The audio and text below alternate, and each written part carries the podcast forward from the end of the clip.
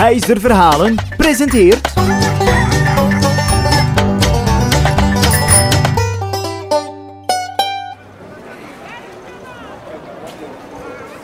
Wat was het druk vandaag in het dorp? De markt was druk bezig, maar er ontbrak één iemand. Tom, de chocolademelkman.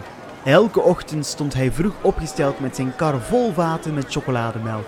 Maar waar was hij gebleven? Tom de chocolademelkman met zijn kar vol chocolademelkvaten was onderweg naar de markt, maar zijn kar is vastgeraakt en ondanks alle moeite kon hij de kar met al zijn vaten niet vrij krijgen. Toevallig passeerde er een oude dame en ze zag dat Tom wat in de problemen zat. Ze kwam naar Tom en zei: Ik ben zo moe en ik heb zo'n grote dorst.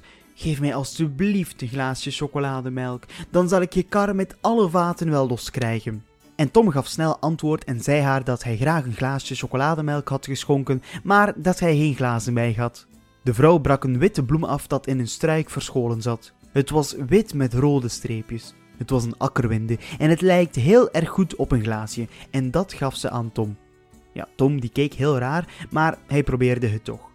De eerste chocolademelkdruppel dat de bloem aanraakte, deed de bloem veranderen in een bloem van glas. En op dat ogenblik raakte de wagen los en Tom de chocolademelkman kon nog net op tijd aankomen op de markt om nog enkele vaten met chocolademelk te verkopen. Tom was zo versteld dat hij de vrouw een bijnaam gaf: de glazen heks.